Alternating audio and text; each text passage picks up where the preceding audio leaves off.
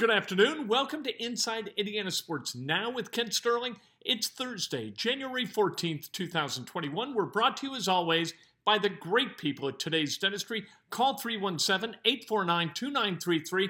Turn Dr. Mike O'Neill loose on your dental health. Take control of your dental health. 317 849 2933. Today, we get a chance to talk to the great Chris Ballard, the general manager of the Indianapolis Colts.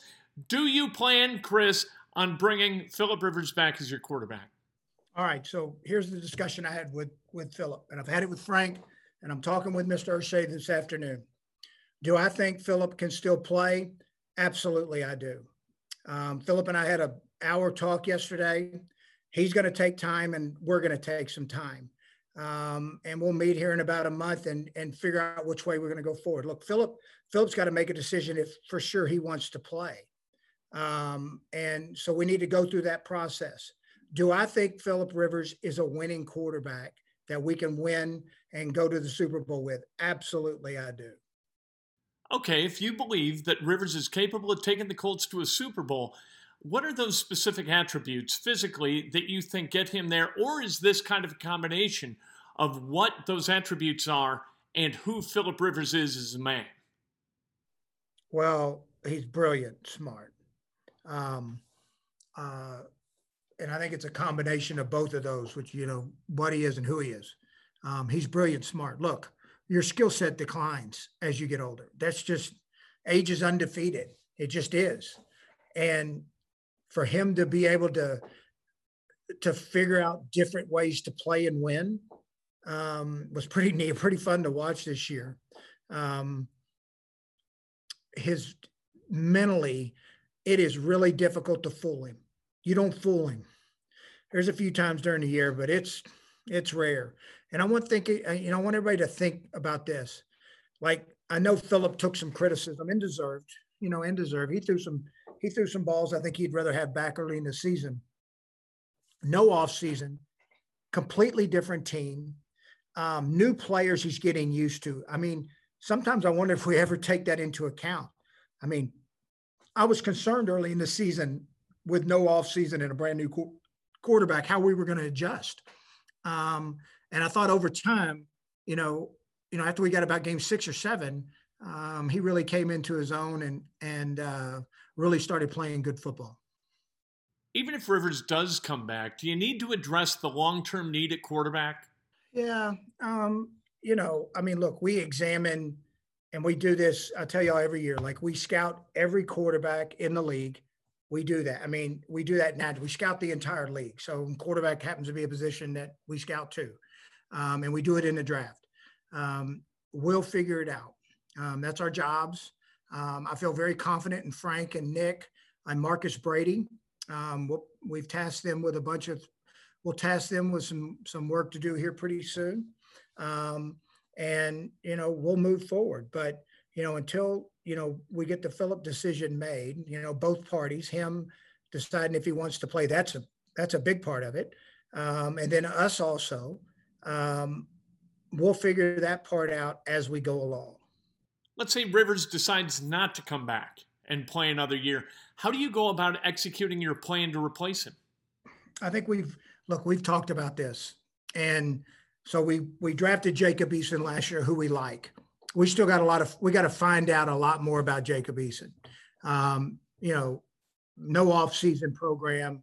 The really the first time we see Jacob is in training camp and there's no preseason game. So we're trying to get ready for the season at that point. But we like what we've seen from Jacob. So we think we have a really good young talent in Jacob Eason. Um, I don't want to discount Jacoby. We still like Jacoby Brissett um, and think that he's a good player. All right. So let's don't completely take Jacoby out of the mix here.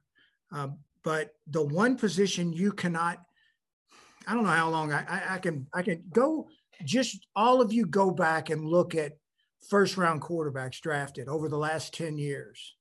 It is not an exact, I mean, everybody just thinks you take one and you're going to fix the problem. Look, taking one will get y'all off my ass for a little bit. But the second that guy didn't play well, I'm going to be the first one run out of the building. I promise you, we get the importance of the quarterback position. but taking one and the difference between just taking one and taking the right one um, is is the key, you know, in our minds. Um, we'll explore it. We'll examine it. Um, we'll go A to Z on it. I promise you. I, I, that position never leaves my mind, and it's something that we want to get fixed. But it's also there's got to be a little bit of timing and luck come into play when you get it. I mean, look, you think about when you've got two of the greatest quarterbacks um, in this franchise's history since it's been in Indy, Peyton Manning and Andrew Luck, and it took the first pick of the draft. Well, I can promise you this, eh, you know, we hit the first pick of the draft, we're not going to be having these press conferences with me. We're it's going to be somebody else. So we're going to have to find a way to fix the problem um, and find a long-term solution as we go along. We think we got Jacob. We like him with some upside, um, and we'll see what the future holds of you know of what we're able to do. Are you comfortable with Jacob Eason as your backup? Yeah, I, am not ready to say I'm comfortable with it yet. I just don't know enough. Uh, we liked him when we drafted him. We think he's really talented. I mean, it was such a different year not having an you know usually you get an off season. So we'd get all we get a rookie mini camp we'd get may um, we get preseason games to really get to evaluate them in the bullets. Um, and we've still got to go through that you know with jacob. Um, but let me tell you this about jacob eason. He kept his mouth shut and he worked. Um, he was in a great quarterback room with a lot of experience and got to take all that in I, I visited with him for about 30 minutes the other day um, and I, you know, I asked him, how did you grow? What'd you learn?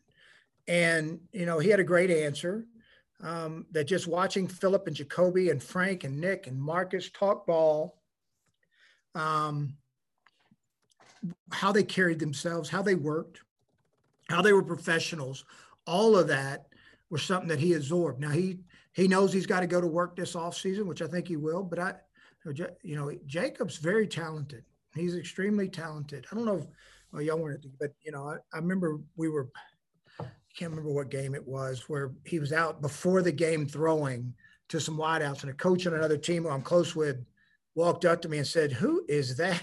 I said, "Yeah, it's our young quarterback, Jacob Eason." Um, so it didn't take long to see his talent. Now we just got to see him play. How much faith do you have in your coaching staff's ability to develop quarterbacks? I think Frank is outstanding. Um, I think he's proven it. Um, you know, in Philly, he did a really good job with their young quarterback. Offensively, here he's had three different quarterbacks. Um, I believe in Nick. I believe in Marcus. Um, I have a lot of faith in in them to, you know, develop a, a young quarterback. How are you going to manage the cap this season? You guys, the Colts, have done a really good job of putting you in a position where you have a lot of assets.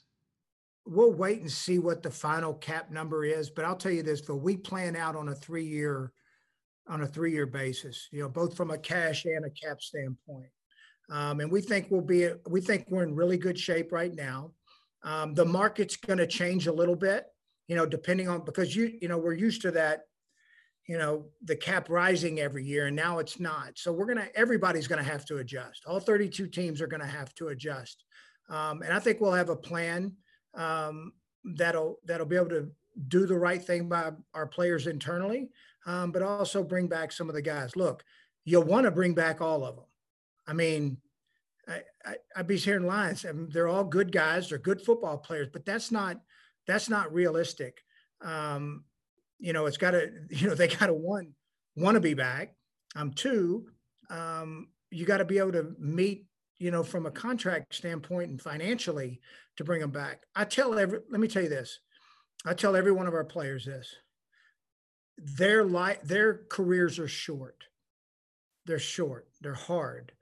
Um, and financially, they need to do the best they can do. And we want them to do good.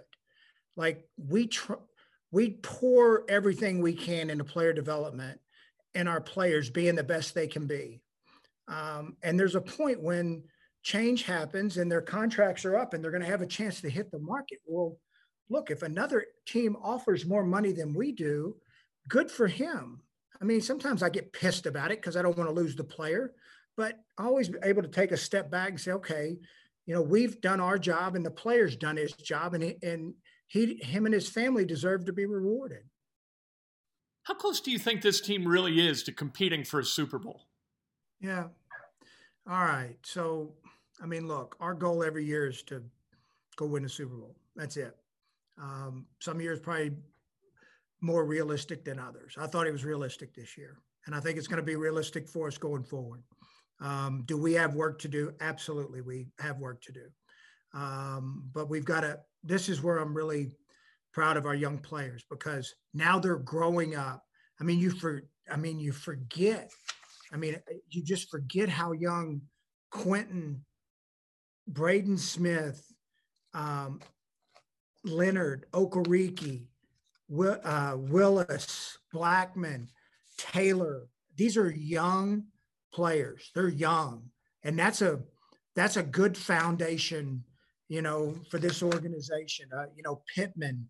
There's there's you know Zach. These are young guys, man, and that's a that's a really cool thing. And I know I didn't hit all of them. You know, you want to mix in the right vets, which I thought we had a really good mix mix um, this year. We, I think we all know the quarterback. You know, is the one that stirs the drink. Um, so having that position settled for long-term success is going to be very important for us. Um, but I like our team. I like, you know, I like our young players. Um, and I think there's some other ones that are going to come on, you know, as we go. I mean, it's funny because, you know, last year, everybody, everybody just thinks a player's going to hit this league and crank it out and be great right away. That's not realistic. It's just like Jonathan Taylor. I mean, we thought Jonathan Taylor was playing pretty good football, but others didn't. And I didn't understand why this kid was taking a little bit of a beating early in the season. Um, that he was. It just it takes time for guys to develop. Last year we went through Tyquan Lewis, and rushers and corners. It's just a different game. Oh, I mean, it's just a different game when you get in the NFL. And you got to be patient. You got to develop them. And if they're good kids, and if they have enough talent, that's that's key. Now, I'm, I'm not always right on that, and and I admit it. And we move forward. But if they're good kids, they work and they have enough talent, we'll get their we'll get them to their ceiling. Um, but in the world we live in today with Twitter, where I mean, we're talking about a play by play evaluation of people. It's unbelievable. It's incredible. Twitter's incredible. It is a play by play evaluation of people, not a game by game or year by year, play by play. And I mean, I don't follow Twitter, but my kids do. I love it. My my sons will, man, dad, they're kicking the crap out of you right now on Twitter. And I remember old Steven told me one time the Twitter mob. I didn't even know what the freaking Twitter mob was. The fact that you believe that the Colts are ready to win now, does that affect your plan moving forward? No, sir. No, and that's a good thing. Um, I mean, I, I think, you know, if you remember, if you think back to my initial press conference when I was here, you know, when I came in, I said, it's never going to be about one guy. I get the importance of the quarterback position. I don't everybody I don't want anybody to think I don't, but it's got to be about the team. Um, and I think we've, you know, I think we've done a good job building a good football team in all three areas.